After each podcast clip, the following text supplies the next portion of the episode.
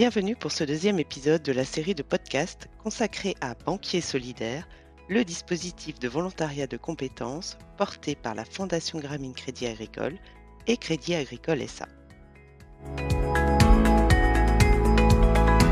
Je suis Mireille de Kerlo, responsable communication interne pour KCIS à Luxembourg.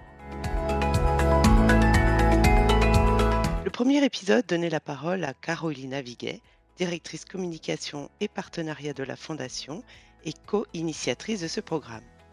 Nous avons aujourd'hui le plaisir de recevoir Andreas Brunner, superviseur inspection au sein d'Amundi à Paris. Andreas est un banquier solidaire. Il a effectué une mission de terrain en faveur d'Oxus au Kyrgyzstan en octobre 2021 quand il travaillait chez Crédit Agricole Assurance. Bonjour Andreas Bonjour Mireille. Andreas, je te propose dans un premier temps de donner quelques données financières concernant le pays de ta mission. Le Kyrgyzstan est, on le sait, une ancienne république de l'URSS. Il appartient aux pays les plus pauvres d'Asie centrale. Avec plus de 12% de son PIB dédié au secteur de l'agriculture et une forte dépendance aux extractions minières, l'économie kirghize est peu diversifiée et repose en grande partie sur les transferts d'argent venant de l'étranger. Même si des progrès importants ont été faits ces dernières années en matière d'inclusion financière, selon les derniers chiffres disponibles, à peine 40% de la population âgée de plus de 15 ans a un compte auprès d'une institution financière formelle. Les institutions de microfinance tentent de combler ces retards en ciblant notamment les populations en zone rurale exclues du secteur bancaire traditionnel des institutions comme Oxus Kyrgyzstan que tu as soutenu en 2021 dans le cadre d'une mission de banquier solidaire. Peux-tu, Andreas, s'il te plaît, nous parler de l'institution et de l'objectif de ta mission? Oui, bien sûr. Euh, Oxus Kyrgyzstan est une institution de microfinance avec environ 10 000 clients. Elle est présente dans les différentes régions du pays à travers un réseau d'une quinzaine d'agences. Elle emploie 130 collaborateurs avec environ 30 euh, personnes au siège qui se trouve à Bishkek, la capitale du Kyrgyzstan. Par rapport à la mission, euh, il y avait deux objectifs. Euh, le premier, c'est d'établir un plan marketing pour l'année 2022 et également un programme de fidélisation de leurs clients. Ok. si on revient un peu en arrière, Comment as-tu entendu parler de la mission et qu'est-ce qui t'a poussé à y postuler? Ça, commence à dater déjà, parce que c'est vrai qu'en en 2019, hein, j'ai eu la chance de, rencontrer un ancien banquier solidaire qui m'a parlé de, sa propre mission et, qui me disait que voilà, il allait avoir d'autres missions proposées par la Fondation Gramine. Et donc, euh, il m'a parlé de son expérience et moi, je lui dis, bah oui, ça, c'est intéressant, ça m'intéresse aussi. Et donc, euh, j'ai contacté la Fondation Gramine, euh, qui avait à ce moment-là plusieurs missions à proposer. j'ai regardé les Terms of Reference, on appelle ça. C'est, finalement, c'est une petite description de ce qu'il y avait à faire. Et j'ai tout de suite dit ok, ça m'intéresse. Et en plus, c'est dans un pays en Asie centrale que je ne connaissais absolument pas.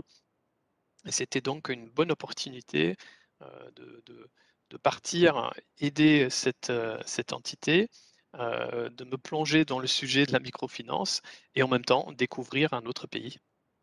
Suite à ça, tu as été sélectionné. Comment s'est passée la préparation de la mission? Et la mission sur le terrain? Oui, j'ai passé quelques entretiens pour, pour être sélectionné. Donc, ce n'était pas du tout sûr d'être sélectionné parce que c'est vrai qu'il y avait d'autres personnes qui voulaient également faire cette mission. une fois sélectionné, j'étais super content. Je devais partir d'ailleurs début 2020. Mais vous savez tous que voilà, ce qui s'est passé par la suite. Donc, je n'ai pas pu partir en mars je suis parti que, fin 2021. Euh, mais euh, la préparation, oui, euh, d'abord, je ne connaissais pas du tout le, sujet de la microfinance, donc il fallait que je me documente, il fallait que je lise. Il y avait beaucoup d'éléments sur Internet pour comprendre les enjeux de la microfinance. Donc bien sûr, il y a, il y a l'aide à l'inclusion financière, ça c'est un peu l'objectif global. Et après, il fallait comprendre comment ça fonctionne, comment les crédits sont, distribués à des personnes qui en ont besoin. Et ensuite, la mission, ah, la mission, il fallait la préparer aussi, donc comprendre l'entité.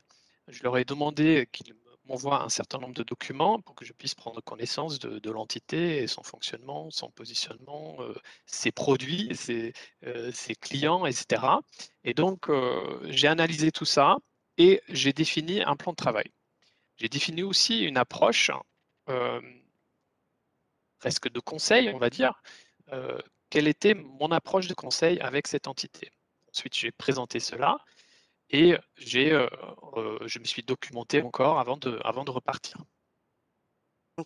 comment ça s'est passé une fois donc ton arrivée dans le pays et puis tes rencontres Comment s'est passée la mission sur le terrain? Oui, petite anecdote déjà en arrivant à 2 heures du matin après 12 heures de vol avec, avec aussi un, un petit stopover à, en Turquie, euh, finalement, on arrive assez fatigué. Et euh, la, bonne surprise, euh, normalement, il devait avoir un chauffeur, donc j'étais un peu inquiet parce que je voyais personne.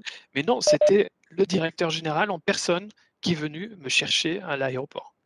Voilà. Donc déjà avec cette arrivée-là, je pense qu'on est parti sur des bonnes bases d'une collaboration sur deux semaines et, et j'étais dans des, dans des bonnes mains. donc du coup, on a démarré la mission. Finalement, euh, le, jour même, euh, après, euh, après un, peu de, un peu de repos à l'hôtel.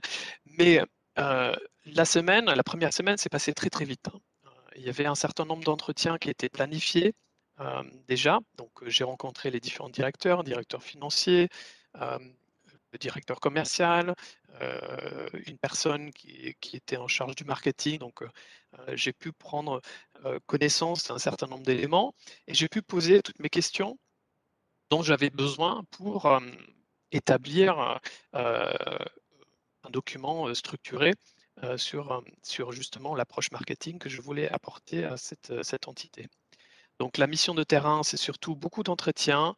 Euh, c'est euh, aussi du, travail euh, un peu le soir pour remettre tout ça sur papier et de construire un livrable, plusieurs livrables d'ailleurs. Donc comme, comme, je disais tout à l'heure, il y avait deux objectifs. Le premier objectif, c'était de construire un plan marketing et le deuxième, une approche de fidélisation, un programme de fidélisation. Donc il y avait deux livrables clés. Ces livrables, il fallait les construire, les produire je les ai construits en anglais. Et euh, en fin de première semaine, ben, j'ai fait une première restitution en disant voilà, euh, moi je travaille sur ça, est-ce que ça vous va, est-ce qu'on va dans la bonne direction? Ils étaient très contents euh, avec, avec cela et cela nécessitait d'être affiné la deuxième semaine. Euh, la question qu'on se pose quand on t'entend, c'est qu'on se demande comment se sont passés les échanges euh, avec les personnes euh, de l'institution et, les, clients, sachant que la langue et la culture sont très différentes des nôtres. Oui, tout à fait. Au siège, j'ai eu la chance d'avoir des personnes qui parlaient anglais, donc c'était plus, plus facile. par contre, la deuxième semaine, j'ai passé quelques entretiens en agence j'ai pu rencontrer aussi un ou deux clients. Et là, effectivement, c'est plus compliqué. Heureusement, il y avait une traductrice qui m'accompagnait lors de ces échanges, tout le long de, la journée d'ailleurs. parce que même pour aller déjeuner, par exemple, bah, il fallait soit parler russe ou kirghize. Donc heureusement, j'avais cette, cette, personne avec moi parce que parce que c'est vrai que sinon, c'est difficile pour, pour communiquer. Et c'est vrai que aussi les personnes euh, au siège euh, qui parlent anglais, même parfois, pour eux, c'était plus facile qu'eux, ils me répondent en russe et ensuite la personne traduise. Du coup, ça, rajoutait éventuellement un peu de, temps aussi pour, euh, bien euh, échanger. Euh, c'était un peu plus lent qu'en échange classique quand on maîtrise la langue, mais c'était très, très, très, intéressant. donc, tu as parcouru un petit peu le pays, tu as, été voir dans, d'autres villes et villages, j'imagine. Est-ce que tu as eu un peu de temps pour, faire une visite, de ce magnifique pays? Oui, c'est vrai que les principaux échanges étaient dans la capitale et aux alentours. Mais entre les 2 semaines de travail, heu, j'ai pu prendre 2 jours le week-end pour découvrir le pays. Il y a un très grand lac, heu, qui s'appelle Issyk-Kul, heu, qui est un lac qui fait presque 200 kilomètres de longueur et 60 kilomètres de largeur. Donc c'est presque comme une mer. C'est presque aussi grand que le. Luxembourg. C'est vrai. Donc du coup, heu, ces 2 jours, hem, j'ai fait le tour du lac. Heu, donc cet énorme lac, quand on regarde à gauche, on voit les chaînes de montagnes et quand on regarde à droite, il y a l'autre chaîne de montagnes. Donc c'est vrai qu'en faisant tout le parcours, tout tout tout un petit circuit autour du lac, hem, j'ai pu, heu heu, découvrir ce pays. J'ai même pu dormir dans une dans une yourte, hein, donc Ah! ça aussi, c'était une expérience inoubliable. Par ailleurs, j'ai pu voir quelqu'un qui fabrique les yourtes, donc on m'a expliqué comment comment ça fonctionne tout ça. Là, j'avais également un guide avec moi. J'ai pu échanger un tout petit peu en russe aussi, j'ai quelques notions de russe, quand j'étais au collège, j'ai appris quelques quelques un tout un tout petit peu, donc ça c'était agréable aussi pour, me remettre un peu là-dedans. Comme, comme on disait tout à l'heure, heu, c'est tout à fait une une une expérience humaine. Mmh si si si tu voulais savoir ce qui ce qui retient ce que je retiens, de tout ça, bah, c'est surtout aussi ces ces expériences, cette relation, humaine, ces ces rencontres, heu, avec les différentes personnes. Donc donc pas seulement, heu, à travers la mission, donc heu, avec les les équipes, mais aussi, heu, avec les les les personnes qu'on a pu rencontrer, le week-end, en en traversant, un peu le pays. Donc très très, chaleureux comme, peuple et oui et même sans la langue, il y a toujours moyen de se comprendre avec des gestes, des sourires, des regards, j'imagine? C'est vrai, c'est vrai. Nous avons pu faire une, petite, heu, danse, heu, locale un soir, heu, dans une yourte, dans une grande yourte d'ailleurs, donc c'était la yourte où on dînait, et il y avait des personnes, en fait, il y avait que des locaux. Et c'était très difficile pour se faire comprendre, mais après, il y avait le le téléphone, il y avait, des applications Heu et on mettait une musique, heu et tout de suite, heu, ça ça mettait en confiance et et ça ça permettait de de communiquer aussi à travers la musique parce qu'on trouvait des chansons qu'eux, ils connaissaient, et nous, Ah oui, aussi donc un ouais. super partage donc. En écoutant tout ça, j'imagine que, ma dernière question, c'est est-ce que tu repartirais en mission? J'imagine que Oui, oui. tout à fait, tout à fait. Oui, heu, tout de suite. Heu, peut-être pas demain, mais parce que ça se prépare un petit peu, mais heu, de toute façon, oui, avec avec grand plaisir. Très bien, merci beaucoup. Merci beaucoup Andrea et mais je trouve que cet échange a été super Non, mais je je pourrais en parler encore des des heures, mais j'imagine.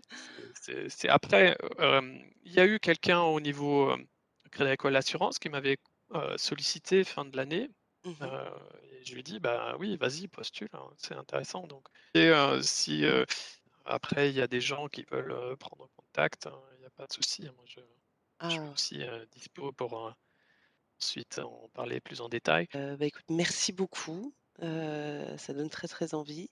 C'est toujours un plaisir de de partager, ces expériences-là parce que, bah, c'est quelque chose qui reste, hein. On n'a pas parlé de mécénat de compétences, hein, mais c'est c'est appliquer, des connaissances qu'on a et les partager avec d'autres. C'est quand même, et et et ne pas être rémunéré pour ça. C'est voilà, parce que là, tous les jours, on travaille, on est rémunéré, donc c'est notre job. Là, de pouvoir le partager aussi avec d'autres, c'est toujours, gratifiant, ça donne du sens, quoi. Merci, merci beaucoup d'avoir, heu, accepté Andreas de participer à cette interview. Merci à Merci toi. beaucoup Andreas. À bientôt. Ouais. À bientôt. Au Au revoir. revoir.